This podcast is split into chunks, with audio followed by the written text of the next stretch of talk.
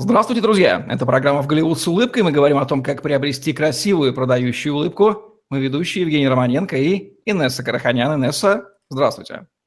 Здравствуйте, Евгений! Здравствуйте, зрители! Инесса Караханян, стоматолог-ортодонт, выравнивает зубы, нормализует прикус, восстанавливает челюстную систему детей и взрослых. Более восьми лет ведет частную практику в стоматологических клиниках Москвы, обучалась в Канаде, США, сертифицирована по современным методам лечения, наружным внутренним брекетом, съемным капом, виртуального планирования лечения. Свыше пятисот пациентов уже с ее помощью имеют красивую, здоровую, продающую улыбку.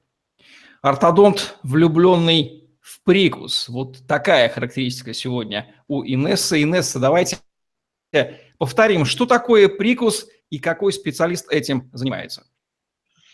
Давайте, Евгений, повторим. Прикус – это такое смыкание зубов, когда для каждого человека он свой. Мы сейчас не будем говорить о том, что такое правильный и неправильный прикус, я думаю, что мы об этом так и так поговорим сегодня.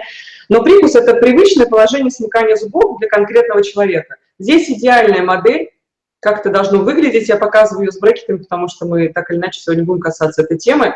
В общем, прикус – это то, когда человек смыкает зубы, закрывает рот, проглатывает слюну. И вот эта константа, покрутиться, повертеться, посмотреть сбоку и спереди то, как зубы соотносятся друг с другом, это и есть тот самый прикус. Или же по-другому это называют окклюзией или смыканием зубов, как угодно.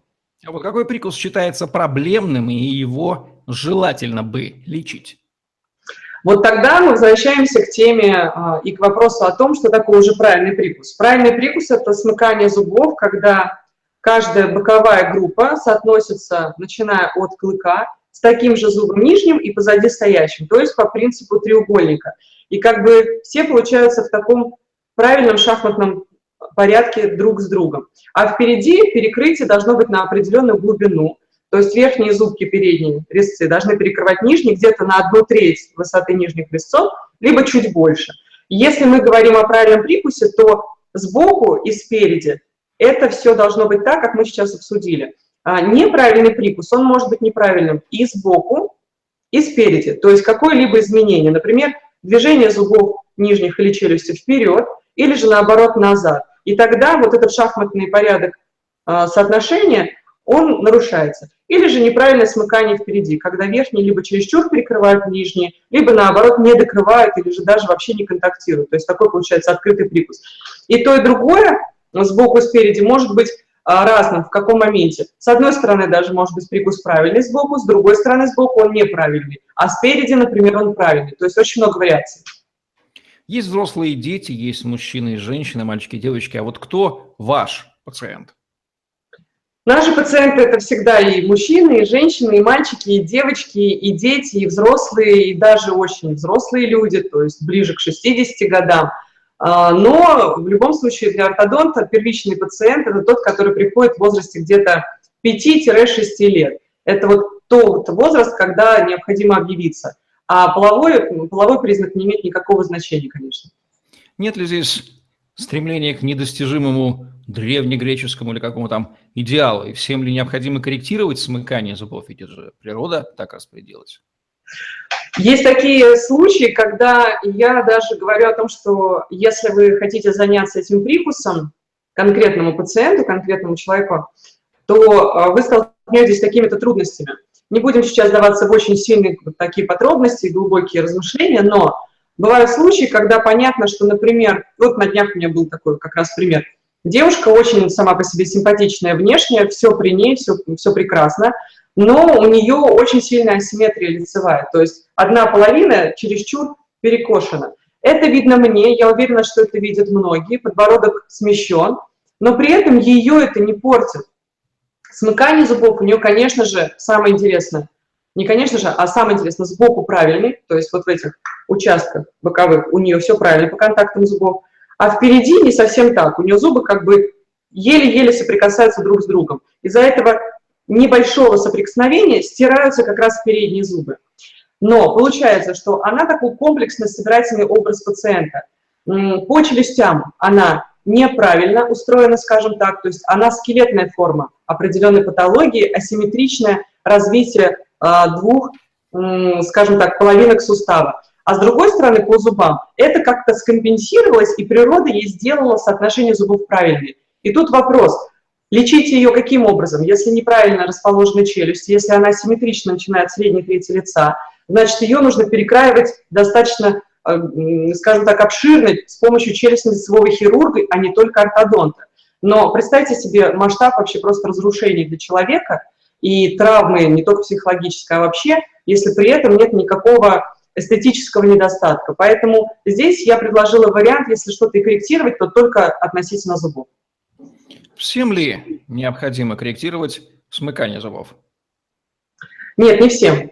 Понятное дело, что девяносто восемь процентов населения земного шара имеют какие-то проблемы. И мне даже кажется, что больше, чем девяносто восемь процентов, потому что практически каждый человек имеет какие-то нарушения, может быть, не в прикусе, а именно в соотношении зубов. Но это тоже является иногда локально неправильной зоной, где эм, идет патологический какой-то процесс. Ну, например, даже если в области всего лишь одной пары зубов, жевательных, всего лишь одной пары, это, например, ну вот гипотетически представим, что вот последнее.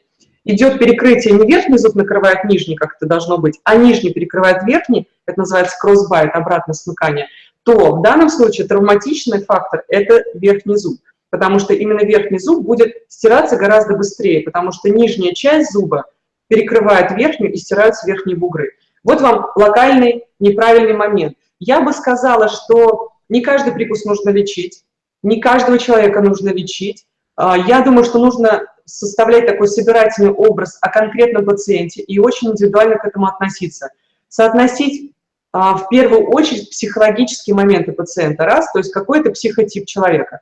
Дальше, если психотип достаточно спокойный и стабильный, то в зависимости от ситуации и объема разрушений во рту, которые, например, уже видны, или же есть прогноз, что прикус неправильный, это приводит уже к определенным последствиям, и дальше будет это все прогрессировать, либо оставить такого пациента на наблюдении, возможно, посмотреть, смотреть на него раз в полгода, либо раз в год, очень хорошая тактика, либо же, если пациент точно готов, и есть уже достаточно много моментов в полости рта, неправильно развивающихся, или же там уже какая-то часть зубов стерта, то, соответственно, да, заинтересовать человека в лечении и объяснить, смотивировать его на это. Как возраст влияет на тактику лечения прикуса? Напрямую возраст влияет, потому что лечение детей – это лечение, как правило, съемными аппаратами, да, иногда не съемными аппаратами, но это лечение, рассчитанное на расширение, как бы не, не изменение наклона зубов, а расширение челюстей. То есть работа идет вот в этой плоскости, в ширину, в длину и так далее. Но это воздействие именно на костную структуру, то есть на челюсти сами. То есть здесь мы можем иногда скорректировать неправильно развивающуюся или тенденцию неправильного прикуса, да, когда, например, нижняя челюсть не э, сильно выходит вперед и отстает в развитии, либо же верхняя, например, чрезмерно уходит вперед, или наоборот, верхняя отстает в развитии и так далее. А уже касаемо лечения, например, взрослых пациентов, направлено прежде всего, если мы говорим о лечении на брекетах или на капах, как альтернативе брекетам, то лечение направлено на изменение положения зубов и соотношение зубов верхних с нижними. Но а, во взрослом возрасте, после восемнадцати лет, мы уже не можем повлиять на рост челюстей, то есть возраст закончен. Поэтому здесь никакие, никакие пластинки, никакие несъемные аппараты для выдвижения нижней челюсти или еще что-то не сыграют большую роль. Они будут работать только лишь незначительно. Есть у нас определенные интервалы, когда, если, например, нижняя челюсть отстает в развитии, то максимально где-то на четыре, три, четыре миллиметра мы можем выдвинуть нижнюю челюсть, например, вперед. Все. Больше потенциала нет, потому что структура челюстей уже собирательно вся скомпонована в пространстве черепа. Итак, идеальный возраст для начала работы с зубами будет каким? Я всегда говорю о том, что идеальный возраст – это первый момент консультации, точнее, время после первой консультации, это шесть-семь лет или пять-шесть лет, когда стоит прийти заблаговременно еще до прорезывания первых постоянных зубов, либо же, когда они уже только-только начали прорезываться, чтобы посмотреть тенденцию, динамику и предотвратить многие факторы на моменте. Гораздо, чем раньше человек начинает лечение, тем лучше. Тем меньше побочных эффектов уже проявлено с течением времени, и тем меньше, скажем так, комплексов это, наверное, доставляет самому человеку. Вот пластинки и пластмасски, они действительно поправляют детям челюсти? Я обязательно в следующий раз покажу, как выглядят пластинки. Разные, красивые, милые, симпатичные. Да, конечно же, пластинки. Я очень люблю вообще эту систему работы с пациентами маленькими. Во-первых, потому что дети действительно хорошие пациенты. с ними не только интересно, но и а, на них хорошо все работает. То есть любая нагрузка, которая дается в этом возрасте, потому что челюсти очень мягкие, податливые, гибкие, а, дает о себе знать сразу же результатами. Это достаточно быстро идет расширение, либо удлинение челюсти, либо компенсация каких-то моментов, создание места под постоянные зубы. Да, это отлично работает для детей, конечно, где-то приблизительно до одиннадцати, ну, за исключением до двенадцати лет, скажем так, пока костные структуры еще не перешли в разряд такого подросткового возраста, и не начался второй скачок роста двенадцати-четырнадцати лет. А если не вмешиваться в природные огрехи, то что будет с зубами? Если не вмешиваться в природные огрехи, то зубами, как правило, происходят э, разрушительные процессы. Они происходят однозначно и всегда, но у каждого человека по-разному э, в отрезке времени. Если мы возьмем двух э, приблизительно похожих пациентов по диагнозу, да, по клинической картине во рту, то увидим, что масштаб разрушительных моментов у них будет разный. Почему? Потому что, во-первых, каждый из них имеет свой тонус мышечный, особенный свой. Дальше. Мы понимаем прекрасно, что все питаются по-разному. Конституция человека, широкий, худенький, разная. Челюсти разные. Очень большое значение имеет то, какая челюсть сама по себе. Ее толщина, ее плотность, ее кровоснабжение и иннервация и так далее. Будет иметь значение даже форма зубов, размеры зубов и их наклоны. То есть, грубо говоря, привкус по диагнозу может быть одинаковый, но проявления во рту разные. Поэтому побочные эффекты от неправильного привкуса, они всегда идут и воздействуют не только на зубы, но и на челюсти. Помните, мы говорили в выпусках, что стираемость зубов влечется как последствия неправильного прикуса, и в то же время костная ткань уходит и мигрирует точно так же из-за неправильного прикуса. Вот это самых два важных фактора побочных эффектов. Кривые зубы. Как, какие побочные эффекты они дают в течение жизни? Кривые зубы, помимо, скажем так, затруднительной, профессиональной, затруднительной чистки зубов в домашних условиях и, скажем так, некого легкого эстетического дискомфорта, могут не давать никаких эффектов больше, могут дать эти эффекты. Если скучность достаточно серьезная и высокая, и в то же время, например, челюсть тоненькая сама по себе, узенькая, то всегда происходит момент рецессии десен. Это та самая убыль десны, когда оголяются участки прикорневые зубов, к сожалению. И такая проблема, как правило, прогрессирует все больше и больше, и лет это может быть в тридцать пять, или там в сорок, или даже в двадцать девять. Я сейчас много вижу таких пациентов. Мы сталкиваемся с проблемой чувствительности зубов. Это раз. И потом еще и сильного эстетического дефекта. Потому что начинают стираться вот эти вот участки эмали, которые прямо рядышком с десной, где она начинает входить. Вот это первые факторы, скажем так, неблагоприятного воздействия той самой скучности. Знаю, что к услугам ортодонта прибегают, когда нужно создать место для импланта, закрыть промежуток, поднять или даже опустить зуб. Так ли это? Да, конечно. Ортодонтия стала такой дисциплиной, скажем так, междисциплинарной, потому что зачастую мы занимаемся лечением пациентов не просто вот на первичных жалобах и серии «вот пациент пришел непосредственно сразу же к ортодонту сам». А когда пациент поступает к нам через других наших коллег, специалистов, которые говорят, вам нужно обязательно к ортодонту, потому что, например, там, элементарно вот здесь, допустим, нет зуба, и с течением времени, ну, на, например, прошло десять лет, соседние зубы сдвинулись в эту пустоту. В итоге пациент приходит к имплантологу и говорит, вы знаете, я наконец-то готов, неважно там, по каким причинам и моментам, какая мотивация, но давайте поставим сюда имплант и коронку. Доктор смотрит и говорит, вы знаете, ну здесь должно быть приблизительно, например, там, десять миллиметров, у вас из этих десяти миллиметров осталось пространство там, шесть, например, миллиметров. Поэтому мне нужно, чтобы ортодонт раздвинул вот эти зубы, рядом стоящие, которые завалились, наклонились, и только тогда я смогу поставить сюда имплант, например. Либо же приходит пациент к ортопеду и говорит, мне нужно вот на этот зуб поставить коронку. Ну, допустим, там, вот на этот зуб поставить коронку, он у меня там разрушенный, мне его там полечили, допустим, этот зуб. Ну вот сейчас, да, пора ставить коронку, потому что сказали, надо его спасти. А, к примеру, ситуация этого разрушенного зуба достаточно давняя. И с течением лет верхний зуб, который с ним был в контакте когда-то, из-за того, что здесь образовалась пустота, так как нижний был разрушен, стал выдвигаться из своей лунки вниз. И в итоге получается, что никак нарастить больше нижний зуб коронкой или какой-то другой конструкции невозможно, нужно сперва верхний зуб потянуть снова вверх, то есть внедрить как бы в костную ткань, это называется движение интрузия, внедрение. А когда зуб выдвинут из лунки, это экструзия. И только потом освободившееся пространство использовать внизу для восстановления зуба. Какие тренды сегодня прослеживаются в ортодонтии? Я бы сказала, что тренды, наверное, больше на не только эстетику, а прежде всего на, скажем так, восстановление функции жевания. Наконец-то люди стали думать о том, что им надо чем-то жевать. И, к счастью, чаще всего пациенты приходят с жалобой или же обращением. Не то чтобы, к счастью, приходят жалобы. Я рада, что пациенты понимают взаимосвязь, например, отсутствующих зубов с дикцией той же самой, с речью, или же говорят о том, что у меня некрасивые зубы, они у меня, да, неровные, у меня точно есть проблемы с прикусом, но вы знаете, я не хочу это делать а, просто на уровне там, поставить себе имплант и удалить вот эти зубы. Я хочу, чтобы это были мои зубы, но максимально возможное по здоровью а, сохранить и сделать. Вот что мы можем здесь сделать? И соглашаются часто на это длительное лечение, ортодонтическую сперва часть на брекетах, потом, например, на виниры, на импланты, ну и так далее. Мне нравится, что в тренде это сохранение, максимальное сохранение своего здорового. Кстати, можете вы путем аудиального теста на слух определить по дефектам речи или дикции возможные проблемы с прикусом у человека, ну, либо их отсутствие?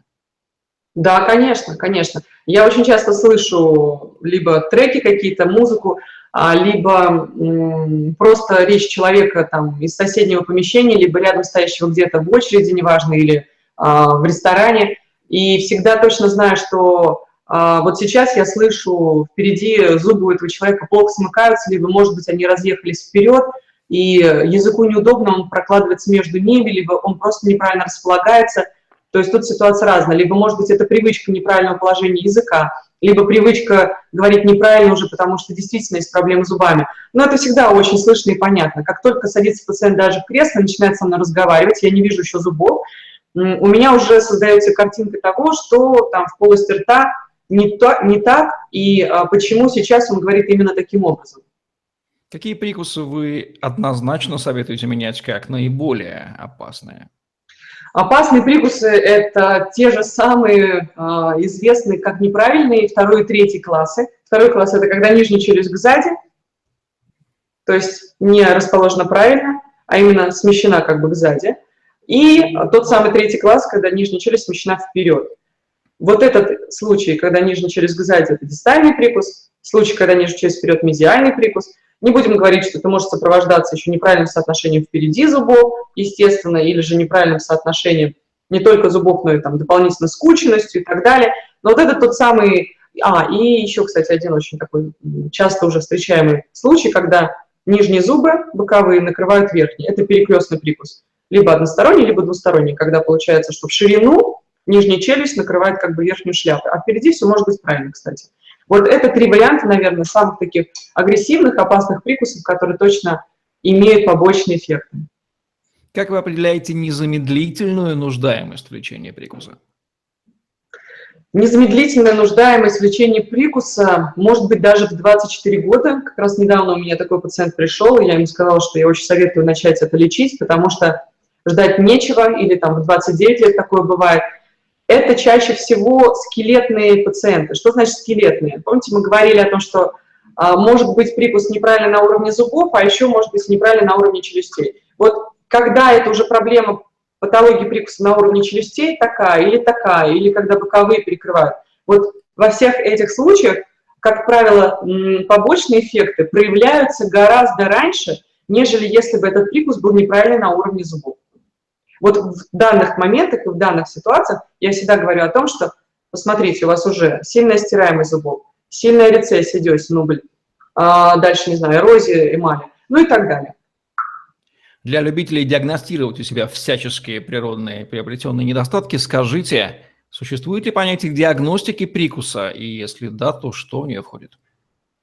Элементарное начало диагностики – это, конечно же, заполнение анкеты, рентгеновские снимки, исследования. У всех по-разному, кому-то ортодонт выписывает там несколько снимков, кому-то сразу же компьютерную томограмму, томографию прописывает, это три дэ проекция. зубов, отображение челюстей, захватом бывает гайморовых пазух, сустава самого, ну и так далее. Если нужно, аксиография потом, если есть проблемы более серьезные и с суставом, и вообще с мышцами. Ну и, соответственно, это может быть элементарное снятие слепков, когда изготавливаются такие гипсовые модели челюстей, именно из гипса. И фотографии, конечно же, лица и зубных рядов. Вот это тот минимальный перечень диагностических данных, то есть рентгеновское исследование, анкета, в которой обязательно оказываются жалобы именно пациента, потому что мы должны прежде всего лечить то, с чем обратился сам человек. И фотографии вместе с гипсовыми моделями челюстей, которые анализируются, рассчитываются и так далее. А вот рентгеновское исследование, оно делается всегда обязательно, без него никуда, но объем рентгеновских исследований диктует доктор в зависимости от того, какая ситуация во рту у человека. Устранение природных недостатков – дело не быстрое. Сколько времени занимает лечение прикуса? Говорят, что несколько лет может. Да, лечение прикуса – это всегда не э, быстрая история. Как минимум уходит месяцев семь-восемь. Э, чаще это, конечно же, среднестатистически где-то полтора года. Год-полтора, вот так условно, до двух лет. Чем сложнее прикус, э, чем больше, скажем так, неправильных данных, чем больше уже проявленных побочных эффектов, тем а, длительнее лечение. Поэтому чем раньше человек занимается этой историей, тем меньше он проведет времени в кресле ортодонта и вообще других специалистов, стоматологов, а, и тем меньше, скажем так, восстановительных работ после уже лечения ортодонтического придется делать. Из восстановительных работ я говорю не о, не, не о реабилитации психологической, скажем, отметить а, снятие брекетов, а именно восстановление в плане виниров, коронок каких-то, имплантов, коррекции десны и так далее. От чего зависит срок и, главное, стоимость ортодонтического лечения? Ну, про срок мы, в принципе, уже коротко сейчас поняли из темы, что срок определяется степенью сложности пациента. Это раз. И степенью запоздалого прихода, скажем так. Чем позже пациент приходит, тем, скорее всего, разрушительнее уже вся картина во рту, значит, дольше и сложнее будет подготовить пациента перед брекетами, и во время лечения ортодонтического придется много чем заниматься, и после. А именно срок и, скажем так, возрастные моменты, они также характеризуются факторами того, что неважно сколько лет, нужно приходить тогда, когда все-таки нужно приходить на осмотр. Это раз где-то в полгода, раз в год я советую всегда приходить к стоматологам и просить смотреть прикус в том числе.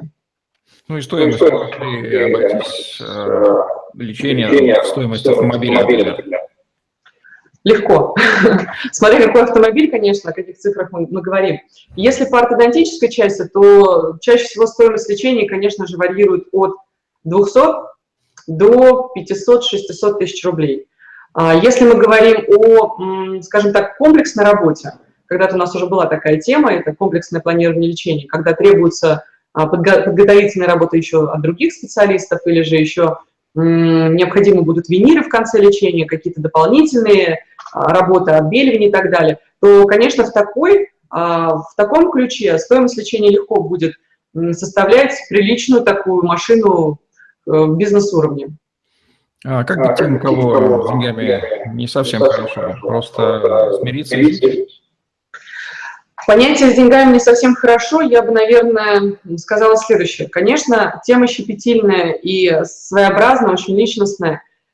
Мы сейчас не будем говорить о ситуациях, когда у человека совсем нет денег, и действительно это, например, может быть студент, или же это ребенок, который живет с мамой, и, или же родители, которые не обеспечивают своего ребенка, не могут или еще что-то не хотят.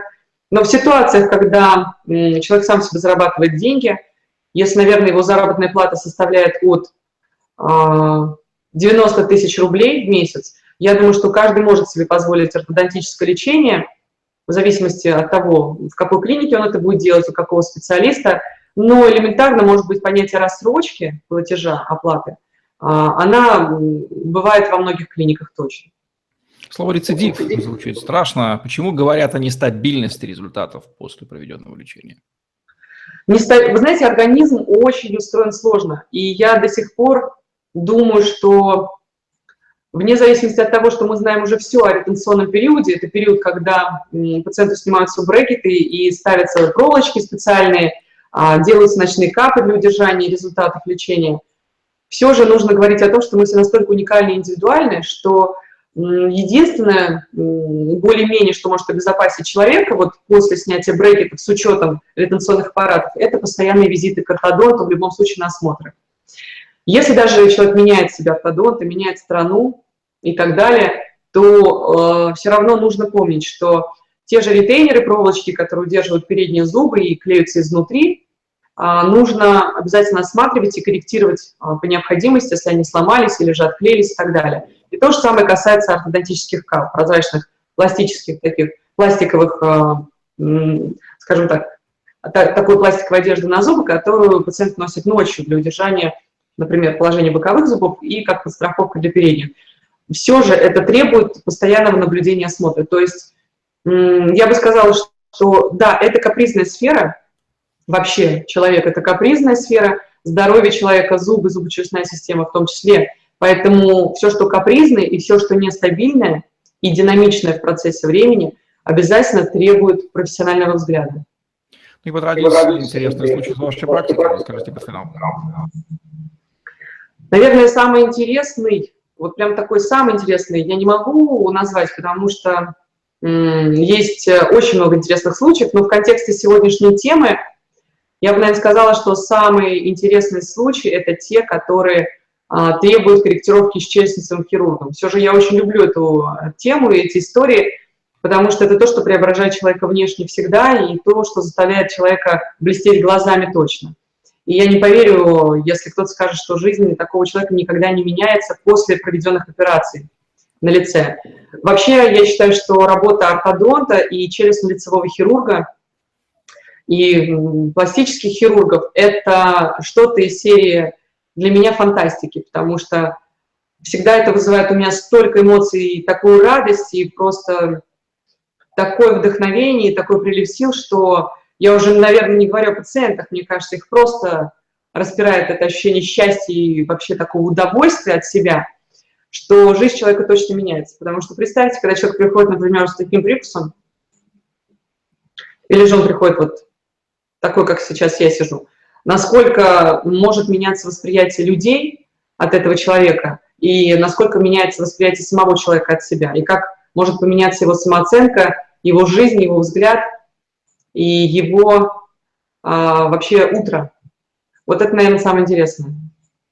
Ну что, теперь мы больше знаем о том, что такое хорошие прикусы, что делать с природными остатками. От ортодонта, влюбленного в прикус, Инесса Караханян в программе «Голливуд с улыбкой». Ставьте лайк, подписывайтесь на наш ютуб-канал, чтобы не пропустить новые интересные видео с вашими любимыми экспертами и красивых, вам здоровых, продающих улыбок. Удачи, всем пока. До свидания и до новых встреч.